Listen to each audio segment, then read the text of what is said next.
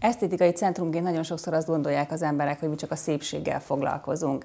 De ahogy egy korábbi adásban is beszélgettünk már róla, nagyon sokszor kicsit, sőt nem is kicsit, pszichológusnak is kell lennünk, hiszen a változás, a változásra való igény mindig valamilyen lelki eredetű. És azokban az időszakokban, amikor beszélgetünk a hölgy vendégekkel, előfordul az is, hogy ilyen témák is előtérbe kerülnek, nem feltétlenül kimondottan, de ráutaló magatartásként látjuk azt, hogy vannak problémák a, a családokban, vannak problémák a zárt ajtók mögött, és amikor a Gergő megkeresett azzal, hogy van egy ilyen ötletük, teljes mászélességgel és teljes odaadással álltunk ki emellett a könyv mellett, és nem volt kérdés, hogy támogatni fogjuk, éppen azért, hogy felhívjuk a figyelmet arra, hogy ezzel a kérdéskörrel foglalkozni kell. Azért, mert kívülről gyönyörű családnak tűnik, az nem feltétlenül az zárt ajtók mögött is így valósul meg. Ideálmed podcast szépségorvosi szemmel. Sziasztok! Szeretettel köszöntelek titeket! Szeptemberben a tetoválásokról beszélgettünk, hogy örökpecsétet vagy művészetet képviselnek-e, most ennél egy kicsit komolyabb témáról beszélgetünk, ugyanis a családon belüli erőszak lesz a téma. Én Vállai Orsolya vagyok. Állandó beszélgetőtársam dr. Békés Anna Mária Panni, az Ideálmed Orvosesztétikai Centrum vezetője, és ezúttal vendégünk is lesz Bocskai Magda, aki a Mi lenne veled nélkülem című könyvnek az egyik szerzője. Sziasztok! Szia Orsi! Szeretettel köszöntök mindenkit! Szia Orsi! Hát először is én nagyon köszönöm a meghívást, nagy öröm nekem, hogy itt lehetek, figyelemmel kísérem a podcastet, és hát valóban a tetováláshoz képest azt gondolom, hogy most elég nagyot ugrunk, és ez mindenképpen egy hatalmas ugrás így lelkileg, bár egy olyan téma, amiről azt gondolom, hogy akár a podcast nézői is nagyon sokat hallottak mostanában, Igen. úgyhogy végül is ez is volt a motivációja annak, hogy mi egyáltalán belefogjunk ebbe a témába ami hát elsősorban, ahogy a szépség, sajnos azt gondolom, hogy ez a dolog is elsősorban a hölgyeket érinti. Magda, én is olvastam a könyvet, hát nem mondom, hogy könnyű olvasmány volt. Elsőnek Panitól kaptam kölcsön, neki fogtam, és gondoltam hogy gyorsan, amikor megkaptam, hogy én majd egy délután alatt, mert nagyon érdekelt a téma, elolvasom, és rájöttem, hogy 50-100 oldal után, hogy szünetet kell benne tartanom, és, és igazából utána napokig mindig csak elővettem, viszont hetekig beszélgettünk utána erről a témáról a férjemmel is. Hogyan született meg a könyv, miért pont a családon belüli erőszak a téma? Ezt a könyvet ugye nem egyedül írtam, szerzőtársammal, Pokrovenszki Gergővel, mind a ketten a médiában dolgozunk már nagyon régóta, és ő egy ilyen nagyon nyitott fiú, hál' Istennek nagyon messze van tőle a, a szociopata személyiség, viszont, viszont nagyon szívesen beszélget. És azt vette észre, hogy, hogy az interjú alanyaival egy idő után valahogy eljutott olyan mélységekbe, és sokszor olyan emberekről is kiderült, hogy az ártajtók mögött szörnyű életük van, akiről mondjuk ő maga sem gondolta. És így jött az ötlete, hogy mi lenne, ha írnánk egy hasonló tartalmú könyvet.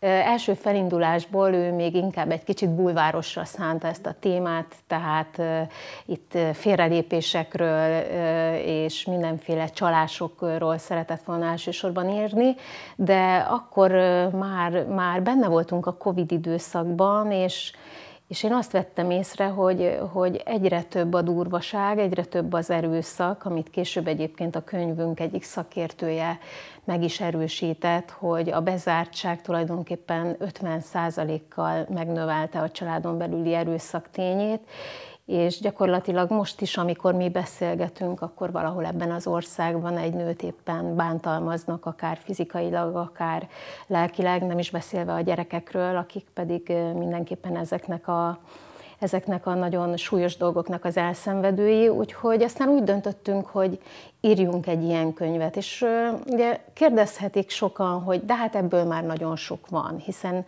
ez a téma nagyon népszerű lett Szinte minden női magazinban olvashatunk például cikkeket arról, hogy milyen a narcisztikus személyiség, hogyan lehet felismerni, hogyha egy narcisztikussal kerülsz kapcsolatba, de mégis az, hogy például ennyi, akár egy ilyen bulvár médiában is ott van, ez azt jelenti, hogy ez bizony a valóság. A történetem akkor kezdődött, amikor megismerkedtem egy megbízhatóságot, bizalmat sugárzó férfival. Akkor még nem sejtettem, hogy milyen megpróbáltatások várnak rám a következő években. Amikor a rózsaszín álomból ráébredtem arra, hogy mi történik velem, már a fogja voltam. Évekig csendben tűrtem mellette. De aztán, hála a sorsnak, és főként az ösztönös élni akarásomnak, mégis volt erőm kiszakítani magam az akkori életemből. 21 évesen ismerkedtem meg vele. Nagyon jó képű volt, kicsit Stankai Istvánra emlékeztetett. A lehengerlő humorával, a pozitív kisugárzásával hamar levett a lábamról. Bölcsességet és biztonságot sugárzott. Ezzel nagyon rövid idő alatt elnyerte a bizalmamat. Érdekes dolog ez, hiszen ma már, miután fölépültem ebből a kapcsolatból, tudom, hogy a hozzá hasonló személyiségű férfiak vagy nők egyik eszköze, hogy bizalmat építenek ki. Velük született ösztönnel tapogatják le, hogy mire van szüksége a másiknak, miből szenved hiányt, és olyan erővel tudják kitölteni ezt az űrt, hogy pillanatok alatt kialakítják partnerükben a kötődést és az elkötelezettségre való hajlandóságot. Az én életemben ez az űr apámhoz köthető. 13 éves koromban elhagyott minket egy másik nő miatt. Addig nagyon szoros kapcsolatom volt vele, nagyon szerettem őt. De miután elköltözött, ez az erős kötelék semmivé foszlott. Ő nem jött értem. Én nem kerestem őt. A láthatások csak lehetőségek maradtak. Így egy 25 évvel idősebb férfi kedvessége, érdeklődése és szeretete nagyon gyorsan gyógyítani kezdte a bennem még mindig vérző apasebet. Vagy legalábbis akkor úgy éreztem, hogy megtaláltam a gyógyírt. Nagy kérdés, hogy egy 21 éves lány még gyerek, vagy már felnőttként kell rátekinteni. Éretlen és sebzett voltam, bár ezt akkor másként láttam. Dolgoztam, biológiailag már abszolút kész voltam az önálló életre. Ideálmed podcast szépségorvosi szemmel. További részletekért keresd fel az ideálmed.hu weboldalt. Talán a mi könyvünk attól lett egy picit más, hogy nem csak történeteket akartunk írni, hanem, hanem az volt az elsődleges célunk, hogy valamiféle útmutató is legyen ebben a könyvben, és hál' Istennek találtunk két olyan nagyszerű férfit, aki, aki segítségünkre volt. Az egyik őjük dr. Kis D. Csaba, ő egy ügyvéd, egy jogász, és Szűcs Levente, ő pedig egy alternatív pszichológus, aki, aki nem Magyarországon él, de a felesége magyar, és így segített egy picit a, a magyarosításban. Ő egyébként bántalmazó kapcsolatokból kigyógyult hölgyekkel foglalkozik elsődlegesen, de, de mielőtt azt gondolnánk, hogy itt csak a hölgyek az áldozatok, azért előfordulnak Mert egy férfi is. is van a történetek között. Igen, én azt gondolom, hogy egyébként ez nem az az arány, ami a valóság. Tehát nálunk ugye egyetlen egy férfi történet szerepel, és a többségében hölgyek vannak, én úgy gondolom, én is nagyon sok mindent olvastam, és nagyon sok szakirodalmat, hogy sokkal több férfi van, akár egy olyan bántalmazó kapcsolatban, és itt nem elsősorban nyilván fizikai bántalmazásról van szó, de akár arról is, inkább lelki bántalmazásról, viszont az nem igazán trendi dolog bevallani egy férfinek, hogy hát bocs, én egy bántalmazó kapcsolatban élek, és... Mert ez nem férfias. Hát egyáltalán nem férfias. El lehet ezt így bagatelizálni, hogy kicsit papucsa férj, és, és nem meri fölvállalni az érzéseit, de azért a bántalmazó kapcsolat több, mint egy meg, meghunyászkodó vagy megalkuvó férfi, ott az zárt ajtók mögött nagyon-nagyon komoly pszichés hadviselés zajlik, és ahhoz, hogy egy férfi kiálljon ezzel a témával, szerintem ahhoz ö, borzalmas dolgoknak kell megtörténni. Mi találtunk egy férfit, aki vállalta ezt a történetet, úgyhogy nagyon megviselő volt és megterhelő meghallgatni is a történeteket, és én megmondom őszintén, hogy borzasztó megterhelő volt megírni. Elhiszem. Ö, Ugye én megkaptam az interjúkat, és megírtam, és, és sokáig gondolkodtam, hogy milyen formában legyen ez, hiszen ugye hát mi riporterek is vagyunk, Igen. tehát jött volna az, hogy akkor legyen egy ilyen kérdez felelek, ugye a riporter és, a, és az áldozat de aztán utána úgy gondoltam, hogy egy picit tegyük személyessé, mert attól, hogy egyes szám első szemében, mint egy monológot olvas az ember, miután átadja magát a történetnek, én legalábbis azt gondolom, hogy, hogy egy idő után elvész a, az olvasó és az író személyisége. Tehát bele lehet úgy süllyedni a történetbe, hogy az, az tényleg nagyon megviselő, mert olyan, mintha akár, akár velem Igen. is megtörténhetett volna. Tehát aztán végül ez lett a műfaja, és hát természetesen ma Magyarországon könyvet kiadni nagyon nehéz, ha nem lennének olyan csodálatos mecénások, mint amilyen Panni volt, aki, aki túl azon, hogy azt gondolom, hogy az életnek a szépségeivel és e, dolgozik, és, és a segítéssel, a lélek és a test gyógyításával mm, ebben a történetben nagyon komoly mm, mecénási szerepet vállalt, és, és azt gondolom, hogy ezért, ezért nagyon nagy köszönettel tartozunk. Iratkozz fel hírlevelünkre, és egy páratlan ajánlattal lepünk meg. Miért támogattátok, Panni, a könyvet? Esztétikai centrumként nagyon sokszor azt gondolják az emberek, hogy mi csak a szépséggel foglalkozunk. De ahogy egy korábbi adásban is beszélgettünk már róla, nagyon sokszor kicsit, sőt nem is kicsit, pszichológusnak is kell lennünk, hiszen a változás, a változásra való igény mindig valamilyen lelki eredetű. És azokban az időszakokban, amikor beszélgetünk a hölgy vendégekkel, előfordul az is, hogy ilyen témák is előtérbe kerülnek, nem feltétlenül kimondottan, de ráutaló magatartásként látjuk azt, hogy vannak problémák a, a családokban, vannak problémák a zárt ajtók mögött, és amikor a Gergő megkeresett azzal, hogy van egy ilyen ötletük, teljes mászélességgel és teljes odaadással álltunk ki emellett a könyv mellett, és nem volt kérdés, hogy támogatni fogjuk, éppen azért, hogy felhívjuk a figyelmet arra, hogy ezzel a kérdéskörrel foglalkozni kell. Azért, mert kívülről gyönyörű családnak tűnik, az nem feltétlenül az zárt ajtók mögött is így valósul meg. Magda, vannak-e olyan jelek, amikből esetleg lehet arra következtetni, hogy a családon belül valami nincsen rendben? Nagyon-nagyon sokszor az emberek azért szeretik behújni e- ebben a szemüket, vagy félrenézni, hogy ez nem a mi dolgunk, az rájuk tartozik. Hol van az a határ, ahol már a mi dolgunká kell, hogy váljon egy-egy ilyen dolog?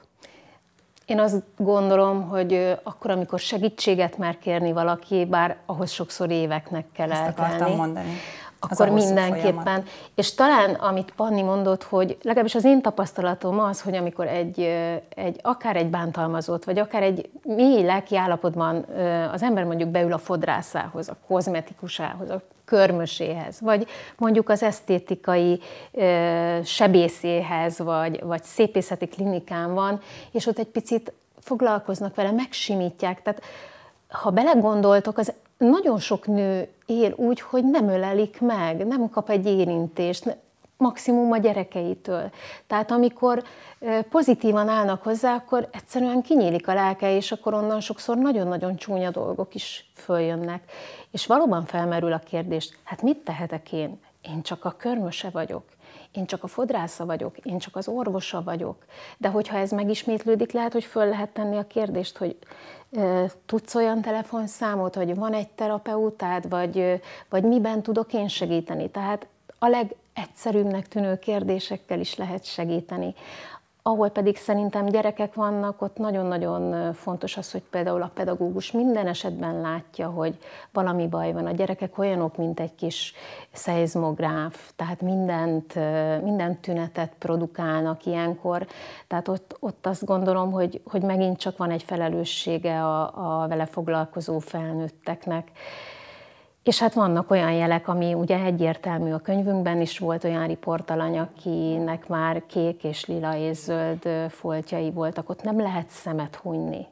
Amikor mondjuk valaki bejön ebbe a rendelőbe, és minden rendben van az életében, de esetleg látja ezt a könyvet és belelapoz, akkor lehet, hogy csak annyi történik, hogy végig gondolja, hogy van, lehet valaki az én környezetemben, aki segítségre szorul. És hát Szerintem amúgy mindannyian megtesszük ezt. Igen. Én, a, én amikor olvastam a könyvet, akkor egy ilyen önvizsgálatot is tartottam, hogy mindig is szerettem az erős karakterű, határozott férfiakat, hogy vajon a környezetemben vagy a közelemben volt-e olyan, és hál' Istennek a válasz a, a történetek alapján az volt, hogy nem, de hogy szerintem mindannyian megtesszük ezt az önvizsgálatot, ha elolvassuk a könyvet. Panni, neked egyébként van ilyen tapasztalatod, személyes tapasztalatod, hogy valaki megnyílt neked, vagy megtudtál-e olyan titkokat, amit esetleg csak te tudtál, és senki más? Nyilván, tehát azért ez egy nagyon határterület, egy nagyon vékony jégen táncolunk ilyenkor, hogy hogyan kérdez rá a vendégnél arra, hogy milyen problémája van, mi az, amit ő hajlandó elmondani, milyen életciklusban van, hogy elmeri mondani, mere segítséget kérni. Mert ugye ez nagyon nagy igazság, hogy segíteni csak annak lehet, aki kéri ezt, aki, aki felkészült arra, hogy segítsenek. Csak úgy önmagunktól segíteni nem tudunk. Viszont azáltal, hogy esetleg látja, hogy a könyv elérhető, hogy bele tud olvasni, hogy látja azt, hogy nincsen egyedül, ráadásul ebben a könyvben kézzelfogható segítségek is vannak, hiszen a, az ügyvédet is, a pszichológust is el lehet érni, innentől kezdve már megadjuk azt gondolom a kezdőlökést arra vonatkozóan, hogy merjen segítséget kérni. Ha nem is vallja be nekünk, de legalább valamilyen úton elindul, hogy végig gondolja az életét. Ideálmed podcast szépségorvosi szemmel. További részletekért keresd fel az ideálmed.hu weboldalt. Magda, arra vannak, gondolom nincsenek ilyen általános statisztikák, de hogy mégis hány embert, vagy hány nőt, hány férfit érinthet ez, hogy hány családot, mondjuk száz családból, mennyiben lehet valamilyen formálni, mert nem csak a, ugye a könyvben nagyon sokat írják, vagy nagyon sokszor leírják, hogy évek telnek el, mire a fizikai bántalmazásra sor kerül, viszont már addig egy, egy érzelmileg nagyon megtiport nő van. Tehát vannak-e ilyen statisztikák? Számszerűsíteni azt gondolom, hogy nagyon nehéz, de most az jutott eszembe egy ilyen furcsa asszociáció, hogy bizonyos statisztikák szerint Magyarországon majdnem egy millió ember érintett az alkoholizmusban. Ahol például az alkoholizmus a családban jelen van, ott mindig van valami titok, van valami ö, olyan lelki nyomás, ami például tökéletes táptalaja lehet annak, hogy előbb-utóbb elindul valami más is, ami az agressziónak akár egy fizikai, akár egy lelki megnyilvánulása. És még egy dolog jutott eszembe, hogy ugye itt vagyunk egy gyönyörű ö, rendelőben, ahol az ember azt várja, hogy mosolygós, gyönyörű hölgyek jönnek, és még gyönyörűbbek távoznak, szép családból, van, igen, van, és hogy valószínűleg velük ez nem történhet meg, mert bizonyos sztereotípiák szerint bántalmazás az csak mondjuk a nagyon iskolázatlan családokban és a, a mély szegénységben Igen. élő családokban történhet meg. Nekünk az volt a tapasztalatunk, hogy pontosan nem ez volt az arány. Tehát az általunk megszólaltatott riportalanyok jelentős része szinte egy arany kalitkában élt. Borzasztó jó, jó Igen. anyagi körülmények között, viszont az a szabadságától totálisan megfosztva. És hiába jársz te világmárkákban, ha mondjuk nevetségtárgya vagy, ha, ha nincs jogot tulajdonképpen véleményt mondani, és egy ilyen árnyék életet élsz, akkor, akkor a nőiségedben ugyanúgy meg vagy tiporva, mint mondjuk az a tízgyerekes roma asszony, aki mély szegénységben él, és naponta megveri Igen. a férje, mert hogy az asszony verve jó, vagy egyéb ilyen ostoba sztereotípiák. Tehát Éppen ezért, ha valaki azt mondja, hogy mit keres ez a könyv ebben a rendelőben, akkor őt el kell, hogy bizonytalanítsuk, hogy nagyon is van helye.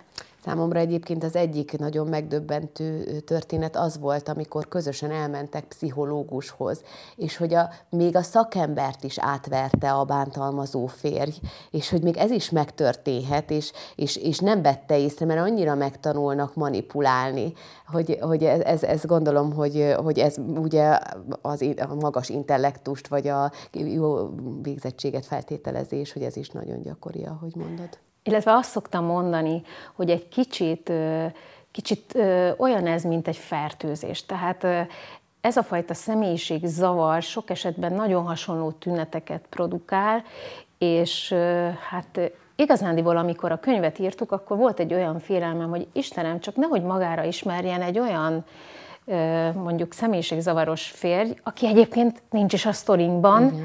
mert sokszor nagyon egy sémára történnek a dolgok, de amúgy ez ugye most jutott eszembe, hogy azért, hogy védjük az áldozatokat, természetesen azért ezekben a történetekben voltak olyan elemek is, amivel egy picit a valóságot át kellett írni, hiszen nagyon fontos volt az áldozatvédelem, hogy véletlenül se legyenek kiszolgáltatva, ne legyenek felismerhetőek, úgyhogy mindenképpen figyeltünk erre is a könyv megírása során. De egyébként azt gondolom, hogy a mai világ is hozzátesz ahhoz, hogy ennyire el legyenek rejtve, vagy el legyenek fedve ezek a bántalmazó Igen. kapcsolatok. Hiszen a mai világban mi kell az Instagramra, a Facebookra, a közösségi médiából csak az folyik, hogy mennyire jó az élet, Igen. ki milyen szép, ki milyen csúcs. Az, hogy aztán mennyi kékfolt és mennyi lelki megtiprás van a történetben, arról már senki nem beszél. Iratkozz fel hírlevelünkre, és egy páratlan ajánlattal lepünk meg. Ken, egyébként ezt ti is tapasztaljátok meg, de hogy az emberek a, a jó dolgokat szeretik hallani, meg a szép dolgoknak szeretnek örülni, és hogy, hogy itt egy kicsit elfordítják a fejüket? Én úgy gondolom, hogy ez is kétélű. Valahol érthető, hogyha mondjuk benne vagy egy taposulmalommal, amúgy éppen nem egy rózsás időszakban vagy, akkor akkor mindenki úgy van vele, hogy könyörgöm, hagyjanak engem ezekkel a negatívumokkal, örülök, ha fölkelek és levegőhöz jutok, megnézek egy végjátékot, vagy nem tudom, eszek egy jót, mert hogy egy kicsi, az élet szép, Igen. és élni kell. És akkor ilyenkor persze, hát nagyon nehéz azt mondani, hogy most akkor adjak egy százast a koldusnak, vagy segítsek valakinek, hát van nekem is elég bajom. De hát az életennél több. Hát azért vagyunk emberek, hogy legyen bennünk érzékenység a mások problémáira, hogyha van lehetőségünk, akkor segítsünk. És visszatérve erre, hogy, hogy például azért ez egy fantasztikus példa, hogy nem csak azért állok egy ügy mellé, mert szimpatikus, hanem mert hogy hálás vagyok a sorsnak, hogy én sikeres vagyok a szakmámban, és én visszaadok a, köznek azzal, hogy én támogatok valamit. Hát évszázadokon keresztül erről szólt a mecénásság, a támogatás.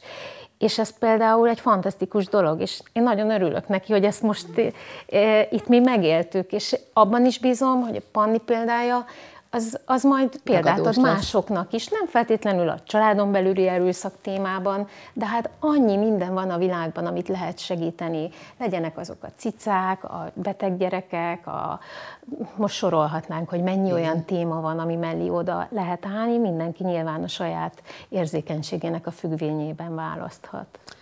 A könyv után voltak-e, Magda, ilyen pozitív, jó példák, hogy esetleg megkerestek titeket olyanok, akik ilyen, ö, olvasták a könyvet, és ilyen kapcsolatban ilyenek is segítséget kértek? Tapasztaltatok-e ilyet? Volt ilyen, igen, sok visszajelzésünk volt. Ö, amúgy készül egy hangos könyv is ebből a könyvből. Kosik Anita aki részt vett a könyvbemutatónkon is, ő a Nyíregyházi Móri Zsigmond Színház kiváló színésznője és nagyszerű énekhangja is van, ő olvassa föl ezeket a történeteket, mert képzeljétek el, hogy, hogy ami hihetetlen, hogy olyan olvasónk is van, aki nem merte a könyvet megrendelni, és nem merte olvasni a párja előtt. Mm, tehát neki például egy hangos könyv adott esetben, mert lehet, hogy azt nem is gondolja a férje, ráadásul egy ilyen plastikkártyán fog megjelenni, úgyhogy nem is fogja tudni, hogy mi az. Például egy segítség lehet. Nagyon, nagyon sokan kerestek meg, sokan kerestek meg úgy, hogy akár ők ki is állnának az egész világ elé a történetükkel, mert évek óta hordozták, sokan kerestek meg azért, hogy írjuk meg az ő történetüket Akkor is. folytatás is lesz. El kell, hogy nem, nem kell, hogy elkeserítselek, illetve azt gondolom, hogy, hogy nem lesz. Azért, mert lehetne ezer kötet is. Én úgy gondoltam, hogy, hogy írjuk meg ezeket, mert, mert fontosnak találtuk, hogy a témáról beszéljünk, és ezzel szerintem megtettük azt, amit mi a mi lehetőségeinkhez képest meg tudunk tenni, egy kicsit érzékenyítettük a környezetünket, az egész országot, nyilván a határon túra is eljutottunk, de innentől kezdve mindenkinek a saját felelőssége, hogy mit tud ezért tenni.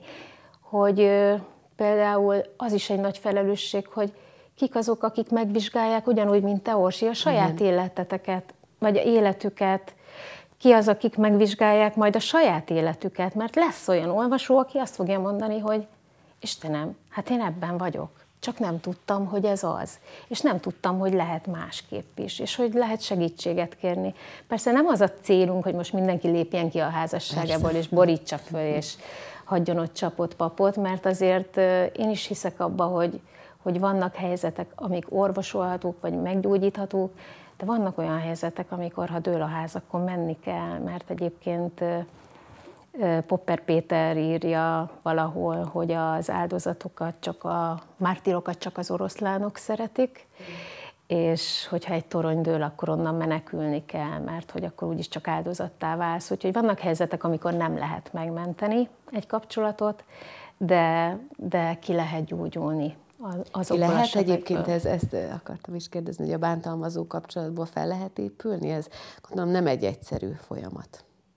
Én azt gondolom, hogy nagyon-nagyon nehéz folyamat. Hát ez megérne, ez viszont megér Igen. egy külön könyvet. Ugye van is az egyik történet, amikor maga a bántalmazott bevallja, hogy ő visszaköltözött a férjéhez és a gyerekéhez, és el tudott jönni, fél évig különért felépített azért itt, azt gondolnánk, hogy hú, de jó, veled drukkolunk, hogy akkor, és visszaköltözött. Ezt nevezik traumakötésnek, tehát annyira erős, vagy Stockholm szindrómáról biztos sokan hallottak, amikor gyakorlatilag szinte felmentjük a bántalmazót, hogy jó, hát persze megver, de nem úgy gondolta, hát jó, hát persze ordított, de hát én idegesítettem föl, majd régen nem ilyen volt, mert hát én is megváltoztam, tehát mindig van egy magyarázat, hogy miért. És vissza is szokták szippantani az áldozatokat ideig, óráig, addig, ameddig még tudnak belőlük lakmározni egy kicsit, aztán utána megint jön minden előről, de nagyon nehéz kijönni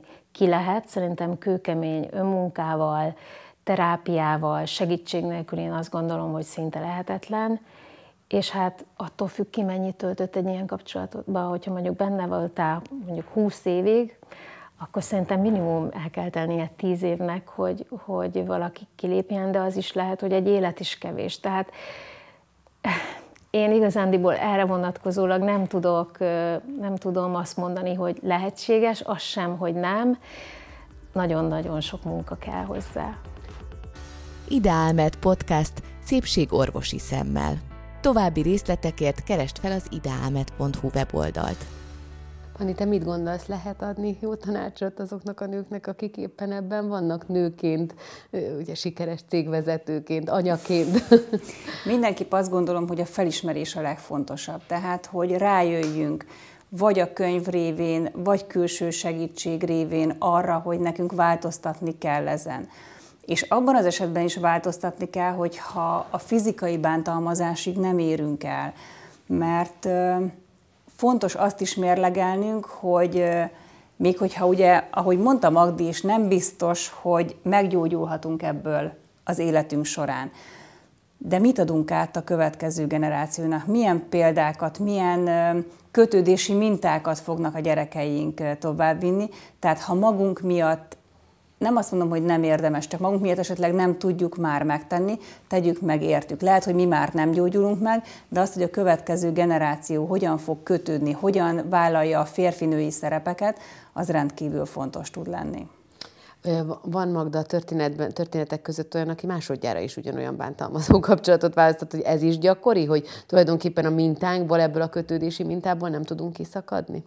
Ez az egyik, hogy, hogy valahogy a, az azonos hiányokra reagálunk, a másik pedig, amit nagyon sok esetben el is mondanak azok, akik hasonló kapcsolatban élnek, hogy annyira szélsőséges érzelmi hullámvasút egy Ez ilyen... egy dog is lehet, a fent-lent, és a, a lent után mindig fent. Így van, ami az agyban okoz egy nagyon furcsa neurológiai elváltozást tulajdonképpen, és ezek után a normális kapcsolat mindig unalmas mert olyan amplitudóval tud általában egy ilyen karakterű ember szeretni, és aztán megvonni a szeretetet, és olyan módon tudja letapogatni a partnerének az igényeit, legyenek ezek szexuális vagy érzelmi igények, amit százszázalékosan meg tud adni, aminek nyilván az elvonása ezért is hasonlítható a drog elvonáshoz, utána egy nagyon-nagyon intenzív testi és lelki fájdalommal jár,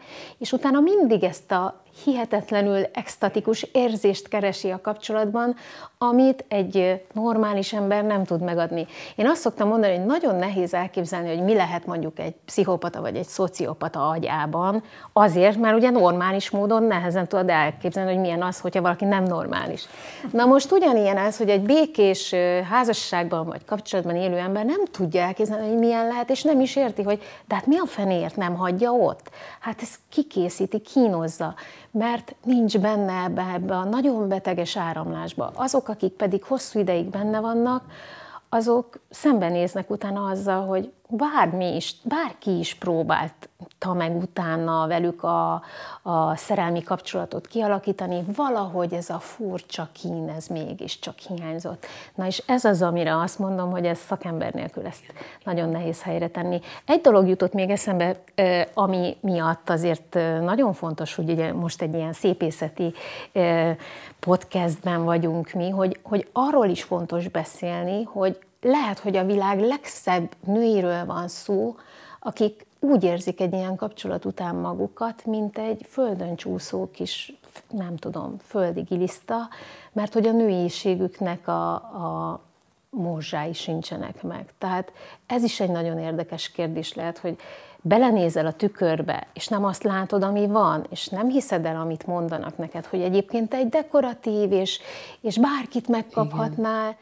Miért? Az, hogy ezt nem tudod magadról elhinni, igen, hogy igen, szerethető vagy. Igen. Iratkozz fel hírlevelünkre, és egy páratlan ajánlattal lepünk meg.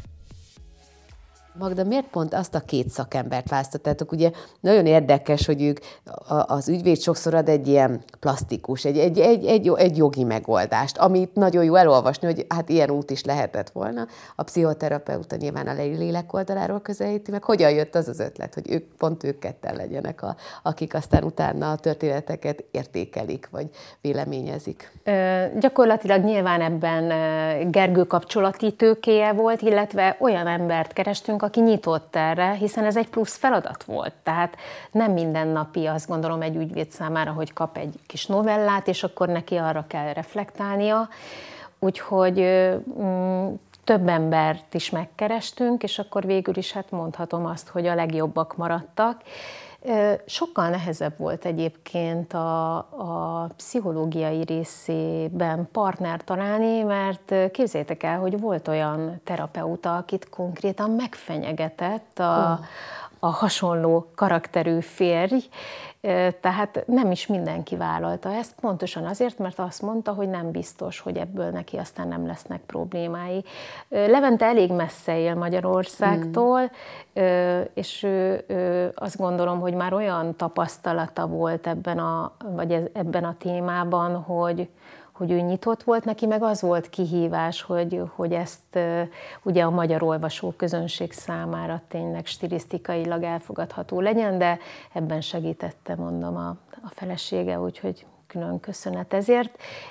Ez is sokaknak furcsa, mert ugye ő kliens szót használ, és, és itt is van egy picit egy ilyen eltávolítás, de talán így érzelmileg azért mégiscsak fogyasztható, mert van a, az a, a nagy mélység, az a sokkoló sztori, és akkor utána van egy két olyan, amitől egy picit már eltávolodsz, és mindig van egy kis megoldás is benne, hogy hogy úgy kívülről rálátsz a dologra, mint hogyha egy nagyító alatt néznéd, hogy mi is van ott abban a vízben, és akkor, akkor értelmet nyernek dolgok, és szerintem ez például megint csak nagy segítség sokaknak, akik tudnak egy pici párhuzamot vonni, mert nyilván a te sztorid nem ugyanaz a sztori, de mégis vannak elemek, és akkor reflektál rá egy szakember, és rájössz arra, hogy fú, de jó, akkor, akkor én is, ha ő ki tudott mászni, akkor én is ki tudok És milyen mászni. érdekes, hogy a legtöbben a jogi lehetőségeket egyáltalán nem használják ki. Tehát a történetek szereplői leggyakrabban egy szatyorral eh, mennek el, menekülnek el, autó nélkül, minden nélkül, és hogy leírja az ügyvéd minden történet után, hogy ő neki járt volna a, a házasság, a közös élet miatt, a, hogy, hogy neki lennének lehetőségei, és hogy annyira a félelem, vagy, vagy szóval a menekülés annyira erős, hogy nem használják ki, pedig egyébként kellene akár akár ezeket a lehetőségeket is kihasználni. A félelem mellett pedig ott van mondjuk az a mondat, ami végül a könyvünk címe lett, tehát a mi lenne veled nélkülemben, azt kapja meg zanzásítva az áldozat, hogy te senki vagy. semmi vagy, és nélkülem nem is lehet semmi, nem kell lennél soha senkinek, és egyébként pedig valahogy képesek elhinni, hogy a gyerekeket sem tudja majd magával vinni, tehát tényleg egy ilyen izolált valóságban vannak, amiben ugye egy normál olvasott ember azt mondja, hogy hát nem igaz, hogy nem, nem tudja, hogy egy ügyvéd segítségével Igen. mondjuk igenis jár neki valami mondjuk 30 együtt töltött élet után, még akkor is a kevesebbet keresett, mint a párja, de képesek elhinni, hogy, hogy nekik nincs más választásuk, mint az a két szatyor, és azzal kell elindulni az éjszaka kellős közepén ajánljuk a könyvet mindenkinek, nem csak azoknak, akik bántalmazó kapcsolatban élnek, hanem mindenkinek tartalmas olvasmány lehet, és nagyon-nagyon jó tanácsokat kaphatunk belőle. Köszönöm a beszélgetést, Magda és Panni. Köszönöm szépen, Orsi. Köszönöm szépen a meghívást.